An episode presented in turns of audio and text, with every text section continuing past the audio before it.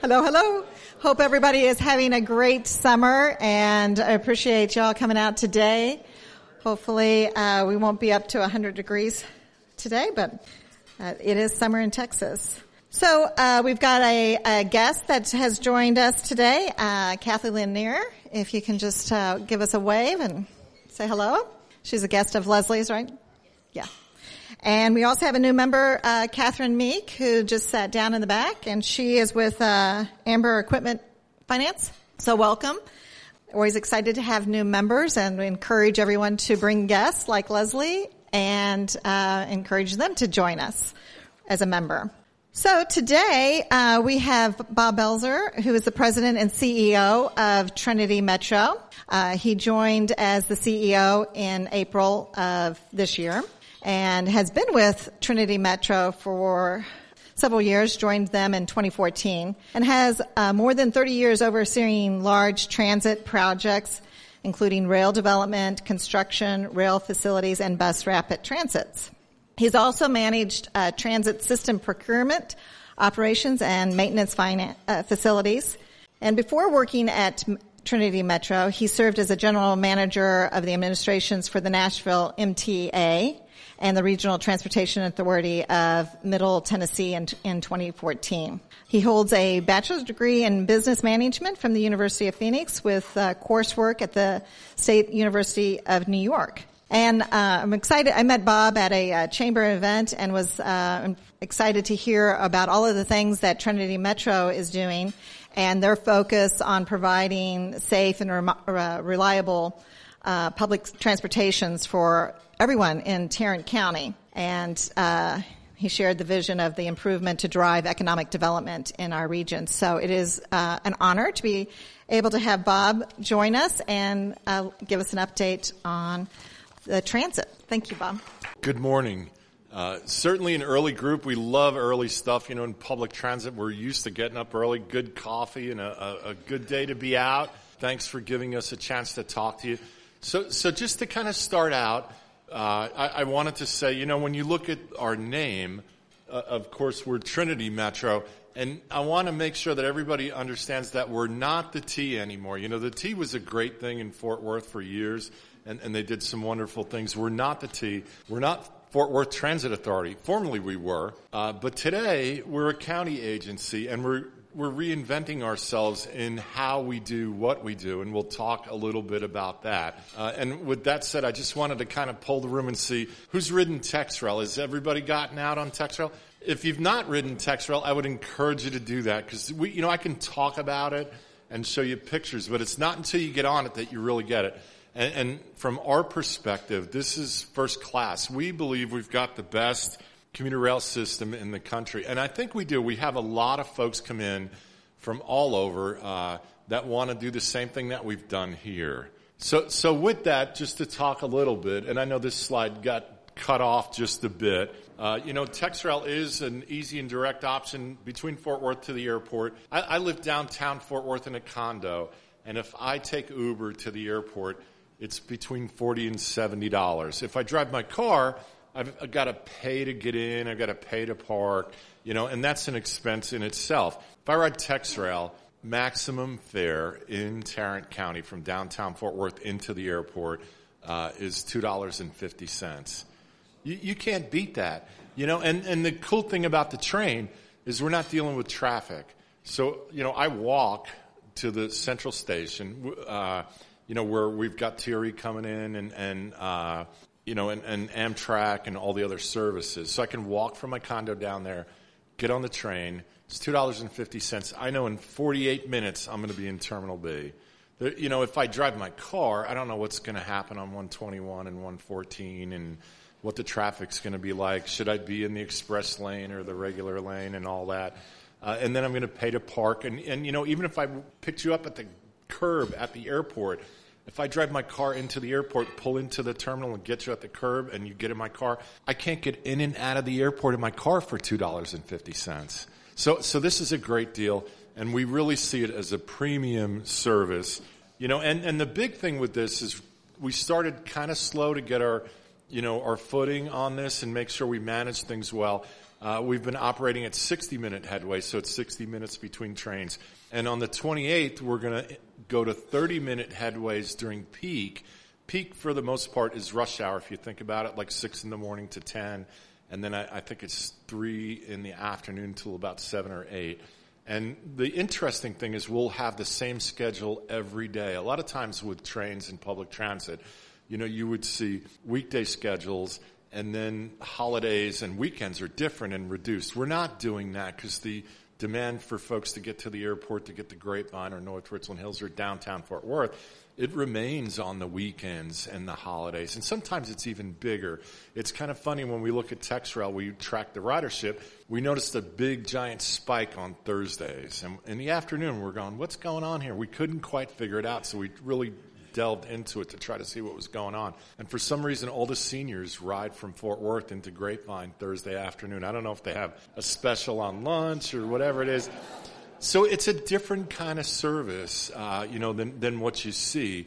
And, and we really believe that it's premium, and we get a lot of that. We get a lot of visitors, California, Amtrak from the Northeast Corridor. Everybody wants to do what we're doing here.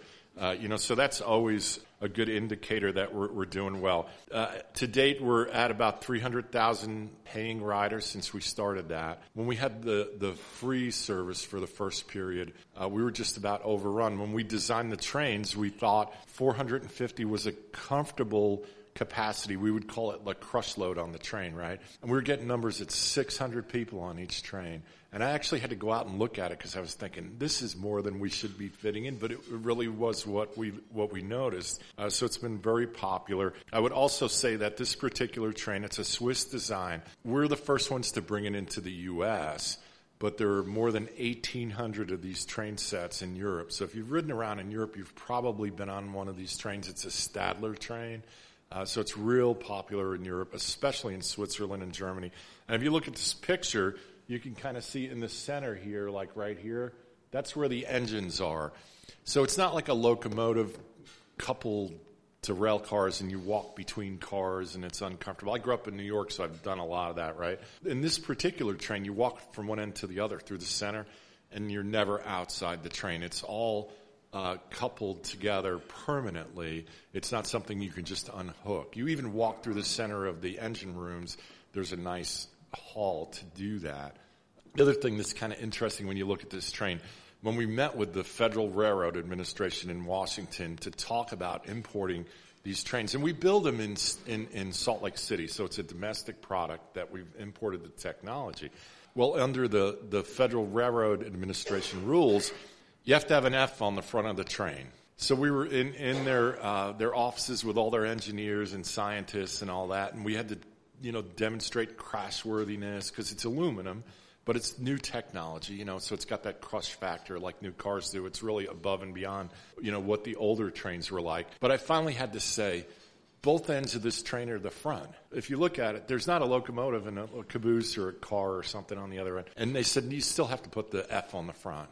And we said, well, where, where would that be, right? It was that much different. And they finally just said, look, just pick an end and put the F on it. Because it was written, written into federal law, right? So they couldn't necessarily change that.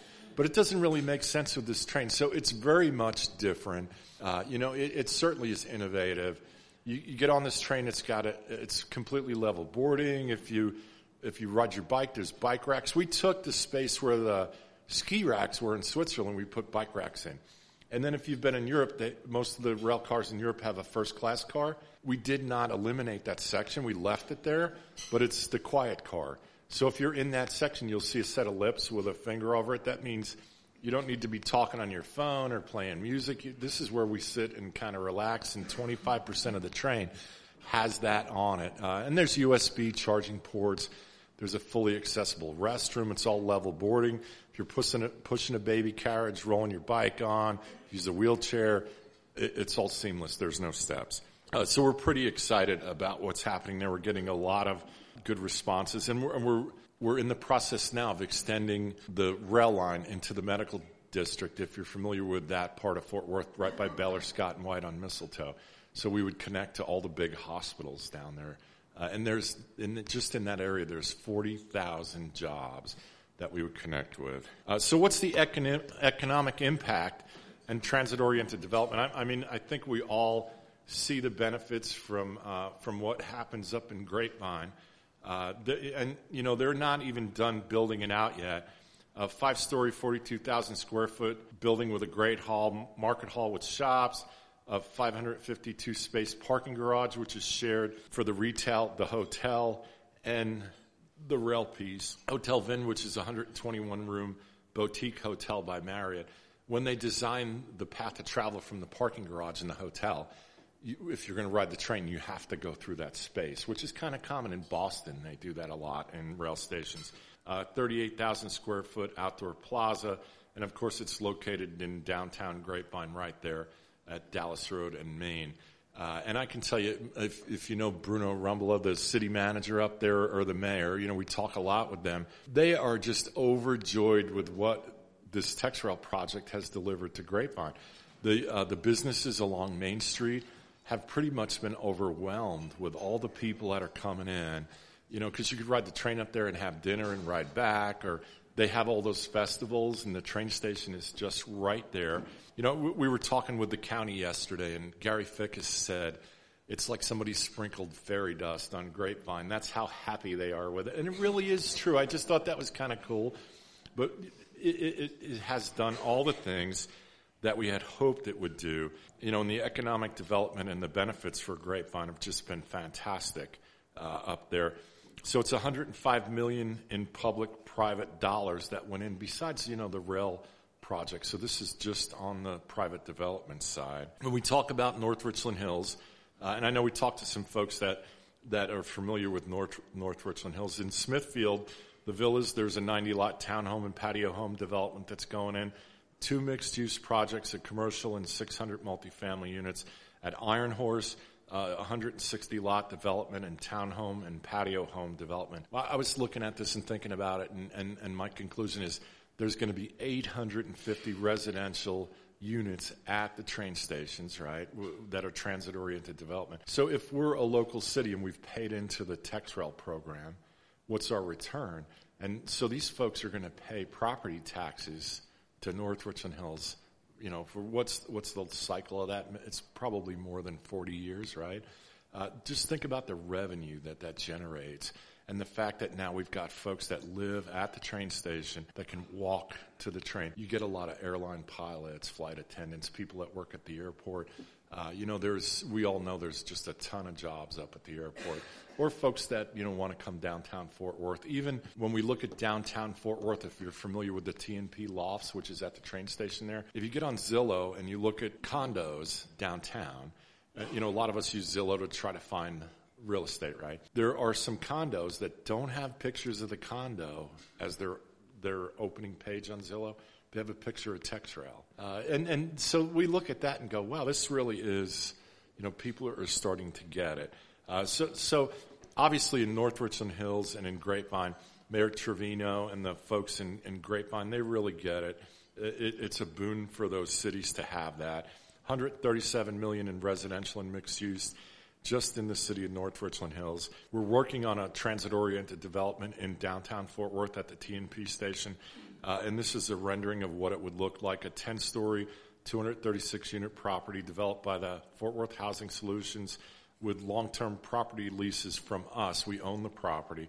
And, and this is kind of neat. In the ground floor, they would have a daycare and shops and restaurants. So, so if I'm going to work and I use the train, right, I can stop there and, and have daycare for my kids when I board the train and go to work and come back. Uh, so, so that that's kind of a neat thing to do. 94.3 million in residential and retail. And what's next? I talked just a little bit about going down uh, to what we would call segment one. In segment one, we're breaking it up into uh, four pieces. So the medical district station is what we're focused on today. We are the only big rail project or mega project. It's a little over a billion dollar project in the U.S. that we're way ahead of schedule and under budget. We're like $90 million under budget.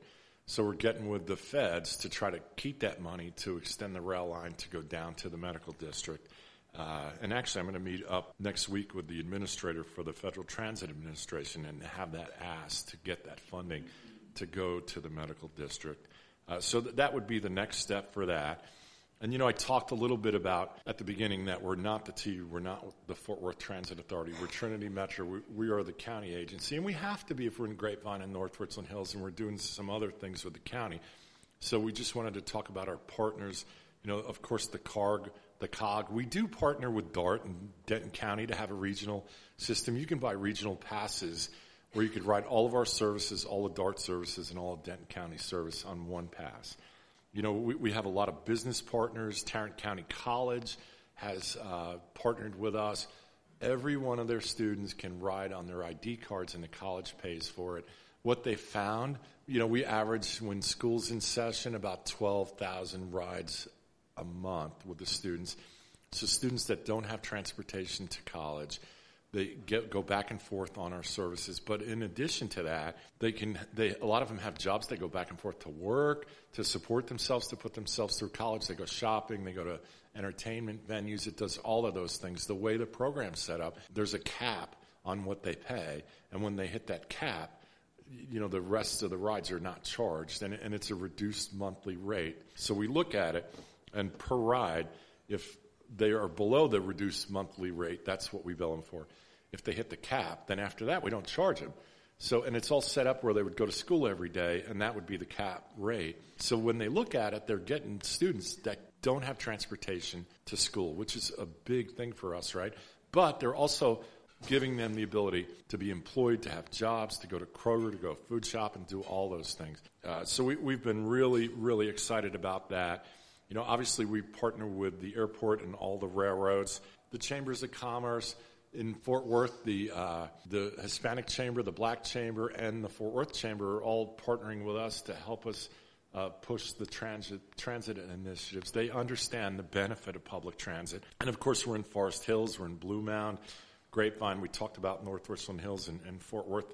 And the county, and I'll talk just a little bit on one of these slides about what's going on out in the county. In the city of Fort Worth, there is this Transit Moves Fort Worth program we're going through today. Uh, and so we've, we've re-imaged one of our buses and we go out in the public and, and reach people and they're able to do surveys and give us input. And we're trying to understand what do we do next. And probably the big thing there is when we look at the bus system and a lot of the transit system, it was probably designed 40 years ago, and this was a very different place, as you all know, especially. Uh, so we want to rethink that, and, and with a lot of input from the public, and see how we could change and kind of right size and put things where they need to be. So we're looking at all that, and you'll see a lot of that over the next year or two and what we do to change our service so it meets what is in our region today and not what was here 40 years ago. And we're expanding service. You know, we're, again, Forest Hills. Our frequency is hourly out there. We're using a 30 foot trolley.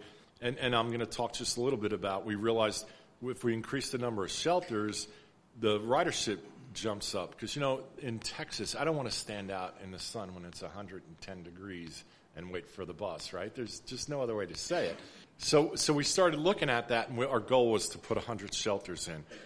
So what we started to do is we mapped out where the ridership is where people are boarding and where we have the heaviest ridership that was our top priority for shelters. Uh, you know, so we, we really had a data-driven approach to how we would do this instead of just putting them in randomly. So when we look at the shelter at East Loop 820 and Collet, this is the pic, the photograph of where the stop was right there on the corner, and there's no shelter. And that, now you see what we had to do to put a shelter in, you know, because it has to be accessible if I use a wheelchair or something like that to, to kind of get in in there. And we looked at the daily ridership at the shelter. And before we did the shelter, we were at 33 folks. And when we put the shelter in, just in two short months, we were seeing 84 people a day.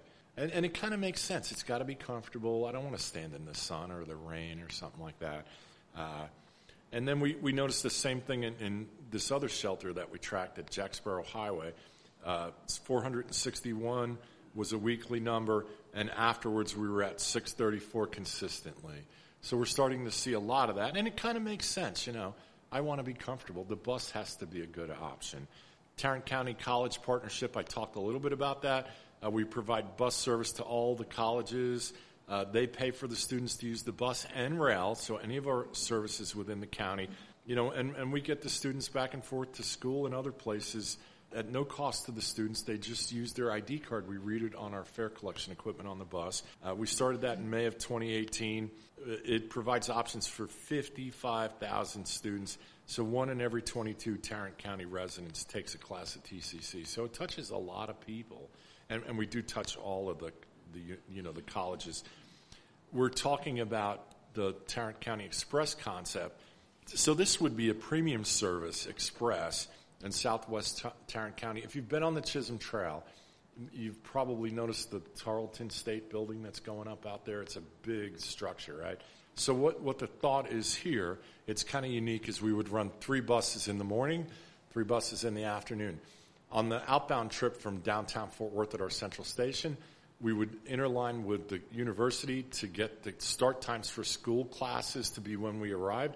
So we would give students the opportunity to ride out on the outbound trip and go to school out there where they might not have transportation to get out there. Then on the inbound trip back into town, we would uh, coordinate so we could get folks to their jobs before 8 o'clock in the morning, right? So white collar folks, people that work downtown, don't want to pay $150 a month to park, could ride these buses. What we've done is we've contracted with some private charter companies, kind of like Vonlane. If you've seen Vonlane, it's a premium 45 foot bus with restrooms and Wi Fi and uh, an over the road coach, right? But what we find is that the charter companies have downtime in the morning, so we can negotiate a good rate. Their peak is midday, and we use them in the morning and in the afternoon when they have downtime and they have extra buses. So we're partnering with the county, with Tarleton, with the city of Fort Worth to put this new service in in the county. Where it, and it's so it's not traditional bus service where we run a bunch of fixed route buses or in a defined route and stops and all that sort of stuff. It's express, it's students, and it's white collar workers coming in. If you were to do that from that part of the county and come in and it's midday and you have to get home because that's what people are concerned about. Am i stuck there all day? We have another program. It's called guaranteed ride home. So a few times a year it's regulated we'll either you know get you an uber a taxi or even send a rental car. So let's say i'm out there my, my child is sick or i've got to get home to meet the plumber or something like that. You can do all those things. It, it enables you to do it. It's kind of a, a cool way to do stuff. It's out of the box a little bit different. And then zip zones. And we're going to roll out the first zip zone this coming Monday. It's our, our uh, first and last mile solution. So what does that mean? So if I'm riding the train or the bus, and, and this particular one is in the mercantile area, there's uh, 18,000 jobs on 7,000 acres up there. Mercantile's a big industrial development on the north side of Fort Worth. If I ride the train to the mercantile station, how do I get from the train station to where I work? That's, that's really what we're trying to solve here. So we bring in Via with, and I'm going to show you pictures, Mercedes-Benz minivans. We've got a smartphone app. It geolocates you if you're in that area. And you, it's just like Uber and Lyft, but it's a shared ride. We can put seven people at a time on these vans. So we're going to have these vans there that meet all the trains and the buses. So if you work in that area, uh, you, you can ride the train, get to the station, and take Via right to the front door where you work. Or if you want to go to lunch, you can use Via for that. So you really don't need a car. Via is more transit oriented. Uh, it would not be uh, to the point where we would have private individuals with their vehicles. So it's more regulated if you think of it that way. The Mercedes Benz minivans are kind of, they're premium, you know, and, and it's a shared ride. So it's more efficient and it meets all of the requirements that we need for the, from the federal side with drug screening and you know, and all those sorts of things. So it's a whole lot more controlled, and we get all the right data that we need to track where the rides are. So it's much more advanced from a shared ride sense than than Lyft and Uber and things like that uh, would be. And Via's been around for a long time. I know we probably hear about them in Arlington, and Arlington says, "Hey, this is our public transit thing." But if you look at what they're doing in Arlington, the majority of the rides are to CentrePort, the train station. So they're kind of doing the same thing. They're they're they're uh, taking people to mass transit, public transit, the train, the TRE, and that's their biggest trip generator. I I grew up in New York. My mom's still up there. When I go to New York, it's five dollars anywhere in Manhattan to ride via, but it's a shared ride. So so they've been around for a long time. They've been doing this for a long time, uh, and they do all the things that we need. We we also have Zip Zone up in Alliance with the Alliance Link, which is a prior, uh, pilot program with Toyota, but that's Lyft as opposed to Via. So this is the phase two and, and the van. So w- when you see this, you'll know what it is. And, and again, I said we're kind of different. We're being innovative. We're, we, it's not just about the bus or the train. Uh, we have to look at the whole picture. So on Monday of next week, we begin the new Zip Zone service with Via for all the businesses near the Mercantile Center Station area. The thing that's kind of cool here is the Mercantile partners, and you're probably familiar with Mercantile Bank. They're a big uh, agency that's been in, in, in town for quite a long time. They have partnered with us, and they said, you know what? Anybody that's in our area, because they manage all these really large commercial buildings, if they're in the properties we own and we've geofenced that with the technology and the smartphone app, we'll subsidize their trip. A $3 fare is now a dollar. They pay $2 of it. So if you work in one of their buildings, they are saying if you come in on public transit, you work in one of our buildings, and it's all geocoded with you know because the technology is out there to do this, then it costs you a buck. And it's a smartphone app, so you, you ride the train, you get off at Mercantile, you bring out your smartphone, you bring up via, you know, it locates you, you hail your trip to where you're going, and if it's one of their places, it's a buck. See, you really can't beat that. It makes public transit more accessible, so I'm not walking. And, you know, in the mercantile area, that part of Fort Worth, there's not a lot of sidewalks. When we looked at just the websites for all the employers up there, we could find 400 unfilled jobs in about 20 minutes just looking at their websites where they couldn't find folks to get up there because they have a hard time with transportation. So we're looking at other areas for the zip zone in, in the county. And I can tell you, we're looking at the medical district in the south part of Fort Worth uh, to connect all of it to the T&P station, and that's one of the things the city's going to partner with us to do that, uh, assuming that it gets through their budget process. The other thing that we're doing, uh, we're real proud of, is the TRE link. So we've got a new partnership with the airport, with DART, and the COG, and we have the TRE shuttle from CentrePort Station to DFW remote parking. You know, we branded the bus. When you see the bus, you'll see it's very familiar with what the TRE locomotives look like, so it's kind of identifiable. And we began service April 15th. We see a lot of ridership on that. So it's a much better connection on the TRE side to get to the airport. You know, TexRail on, on the TexRail side is really convenient. We want to make sure we've got the same thing with the TRE. This is kind of cool. The Dash is the new service we're going to roll out on the 22nd of September. This bus is battery electric. It's not a diesel. We bring it into our depot at night. We charge it overnight, and it's got, enough battery charge where it operates all day. So what this will do, and we're testing it right now, and you know, getting our drivers familiar with it. One of the things we realize is it's so quiet, people don't hear it coming. So if you, are walking downtown, you're, you, are you are used to hearing buses. You don't hear this bus; it just comes up on you. So we're telling the drivers, we really got to be careful because this is almost too quiet, which is what people want, you know. So it's a battery electric bus by New Flyer, which is a big bus vendor that we're familiar with. Of course, it's zero emissions, uh, quiet, no external noise. There's a big public-private partnership that put all this together. Uh, all of the museums and a lot of the uh, restaurant venues and things like that. So it'll go from Central Station downtown. So you could actually ride the train in, get off at Central Station, get on the dash, and it'll go all around downtown on the north side of Sundance Square and go out 6th and come up on 7th and go through all the museums, and it ends up at the new Dickies Arena. You know, so if the stock show's in town, this is going to be the connection direct, you know, to the stock show. Uh, and it's an electric bus. It, it'll run every 15 minutes, and it'll cover that West 7th corridor, which is really, really busy today. Uh, so it's pretty exciting. And, and we've got a big public private partnership and a lot of private money in to help this.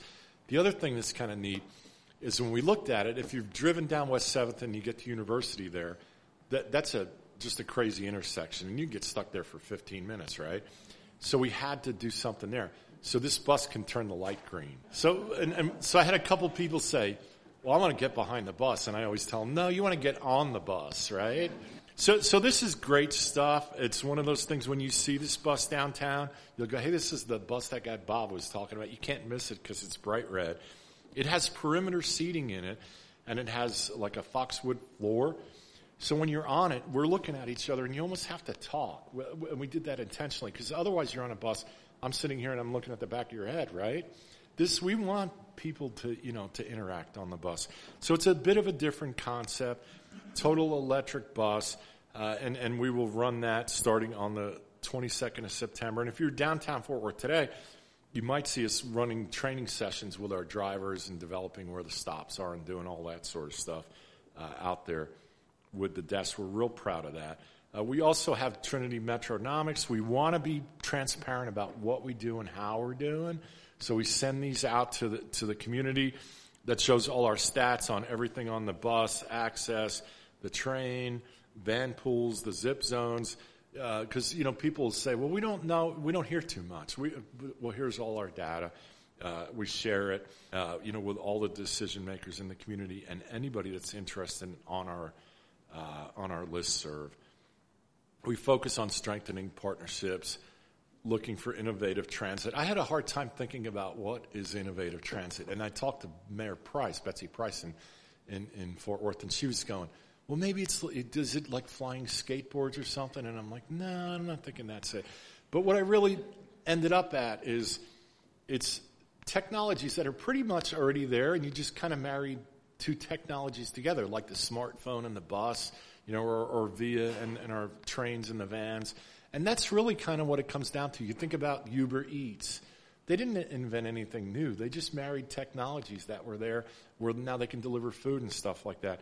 So I, I think that's a lot of what we see is that, you know, we don't have to be so far advanced that the technology is scary. But there's some stuff out there that works like the electric buses and the Mercedes-Benz vans that we just kind of recreate it and, and, and work, use it in a different way with the smartphone and all those things that are out there. And then, uh, obviously, the corporate pass program and Easy Ride is a big thing for us. You know, and certainly in places like TCC and some other places, we expect the entire city of Fort Worth to come into the Easy Ride program. So all of their employees, there's about 7,000 of them, can ride public transit on their ID card and not pay. You know, we were meeting with Baylor Scott and White and Cook Children's, and I was in Cook Children's Hospital, and they pointed out – a parking garage they were building. They were going to get 600 parking spaces, pay $18 million, right? That's a lot of money. And we're going to bring the train in. We're going to bring 72 trains a day into that station right by their hospital. And I can put comfortably 450 people on each train, and there's 72 of them. We, we did the math, and they could pay for their employees for like 41 years to ride public transit and not build parking spaces and have that real estate back. You know, so there's a lot of benefits that, you know, that we're talking about, but we need to find innovative ways to connect the hospital to the train, and that's where the zip zone and some of those things come in. So that's kind of wh- wh- where we're at. Uh, you know, of course, we always like showing pictures of the train. We love the train. Uh, and, and I could, every time I look at this, and you know, I was the guy that managed the TEXRail project. So when we crossed the Trinity River, th- this is kind of stuff you wouldn't normally hear. We had to do a mussel survey. We found three mussels, not three different brands, three mussels.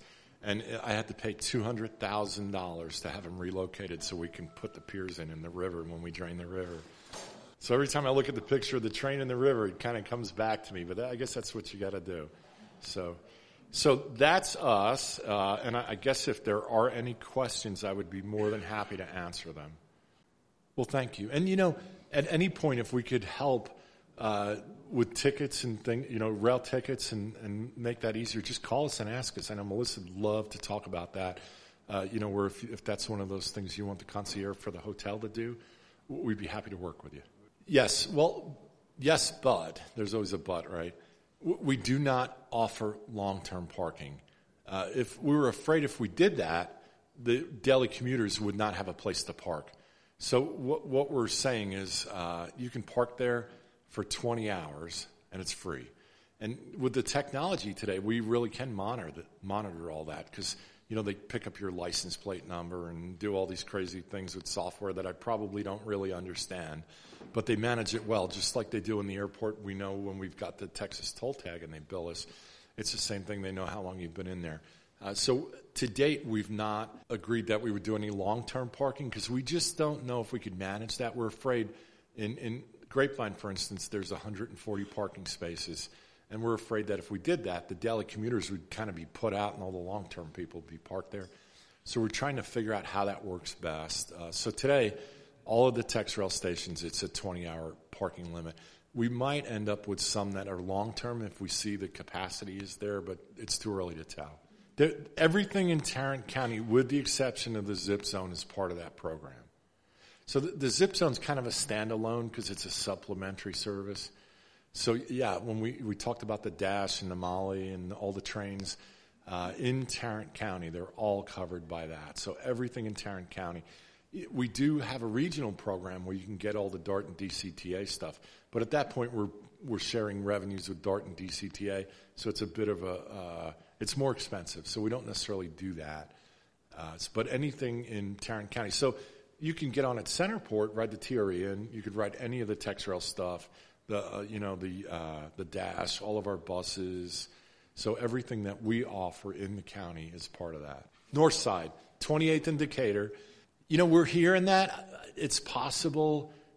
Certainly, right now, we've got the funding and the commitment and private partners to do the zip zone at Mercantile. We're looking at the hospital district because that's such a big demand you know, not only do we cover the 40,000 jobs down there, but what about all the, the patients that go back and forth to the hospital, right? Uh, so what happens next? And there's been now a lot of questions about why can't we connect it to the stockyard? So is it possible? The way we've set up the Zip Zone program, we actually trademarked it so we own it. We have a, it's sort of a cafeteria style contract. So we, if there's enough interest and there's funding to do that, we could do that. Is it in the plan today? No, but people are starting to ask about it. It's very popular. We've been talking to the folks at the stockyard, and the developers actually are going to put in a stop at their development for the bus. If the interline works right with the bus, if you come in, you could buy a, day pass for Tarrant County, covers the train, covers the bus, ride into 28th and Decatur, get off the train. The bus is supposed to be sitting there waiting if the timing works right, and it's five minutes. You hop on the bus and it takes you to Exchange in Main, you know, right there uh, at H3 Ranch. It's actually, I think it's in front of Lonesome Dove. The stop's right at Lonesome Dove. And then on the other, the inbound trip, it's on the other side. So if the timing works right, there's already a good bus connection there that's supposed to meet every train. We're still kind of working on that because it's a new concept, but I think we're getting better at it. It's a little bit of both. The best way to pay the train fare, well, first of all, we're working on a big program where we own our version of the Go Pass, if you're familiar with the Go Pass from the Dallas County side. And we're almost getting ready to roll that out where Trinity Metro has a, their own Go Pass that interlines with the DART Go Pass. Uh, at that pass, and you could do that today through the DART piece, right? You can online have credit on your phone for the Go Pass and, and do that. At every train station, there's ticket vending machines I always want to call them TVMs, but nobody but me knows what that is. So, so you can go to the ticket vending machine and pay cash, or use your credit card and, and buy a ticket, right? Or you can go to our ter- any one of our terminals, Central Station, and we sell tickets. You can order tickets online. Uh, now you can, if you forget all that and, and you get on the train and you don't have a ticket, you can pay on the train, but we're going to charge you double the price because we don't want the conductors selling tickets. We want them doing work on the train. But we, in the TRE, we can't sell tickets on the train. We don't like that. You know, so we want that option where we're not saying, hey, you don't have a ticket, you got to get off the train. We don't want to do that. But a 250 fare now is five bucks when you're on the train because we don't, we want to discourage people from doing it, but give them an option if they're stuck in that spot. Well, so are you talking about financially sustainable? Okay, okay. So, so let's talk about the train for a minute. So there's a standard today, the top standard for efficiency, and it's called Tier 4 on a rail vehicle. And these are Deutz V8 diesels, there's two of them, that power generators, generate electric. All trains are electric. They're diesels, and you hear diesels, but it's not like a diesel truck where we've got a drive shaft going to the wheels, right? We're, we're powering a generator, we're making electric, and the, the electric motors are down on the truck sets on every train that you'll see operated one way or the other. Even if it has overhead catenaries, it just sends electric to the truck sets. So we've got twin diesels on this train. Now, so, so talking a little bit about the train, it's all aluminum. It, it is very light. It's not like a locomotive. Just to kind of put things in some context, when, when I came here, they brought me here to take over the TEXRail project. We had a, uh, environmental study with all this noise mitigation because it was locomotives hauling passenger coaches, right? So locomotives operate at about 80 decibels. We had all this noise mitigation. We'd have to build all these noise walls. We see them on highways and things like that, right? We looked at it and we looked at this train, and when we decided to go with this train, it mitigated every noise issue because we run at about 40 decibels, which is about the same noise level as a four way intersection. So if you just put that in context, you know, obviously when we're uh, burning fuel and, and making electric, it, it, really does. It's it's there's certainly uh, a tie to the noise levels and, and the environmental issues and things like that. This train is super efficient. Not only is it like it, it uses about a quarter of the fuel as a locomotive because it's got little smaller V8 diesels, not these gigantic GE diesels that you put in a locomotive.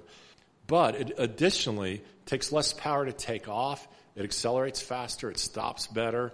The crashworthiness is better than a locomotive. I mean, everything about it is more efficient. When we looked at this train and we look at our costs, and our, you know, we have a certain dwell time in a station where people get on, but then accelerating back to, to speed, right, or stopping. This train is much more efficient. We can operate faster uh, and more efficient, and it uses less electric, less diesel. Uh, the maintenance costs are so much lower. Uh, so everything about it is more efficient than what we see in a locomotive. Plus, if you're on this train, you stand on one end and you can look to the other end. So on our operating side for the engineer, if we're in a locomotive, the engineer has to climb out of the locomotive, get on the platform, walk outside the train, and go to the other end. And we have what's called a cab car that remotely controls the locomotive. Basically, the locomotive pushes the train backwards on the TRE, right? So it, you have to add crew.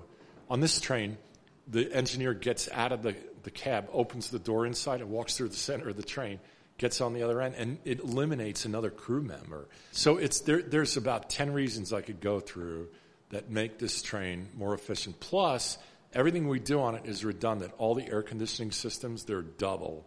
So it's much more reliable. It's much more efficient. It's lighter.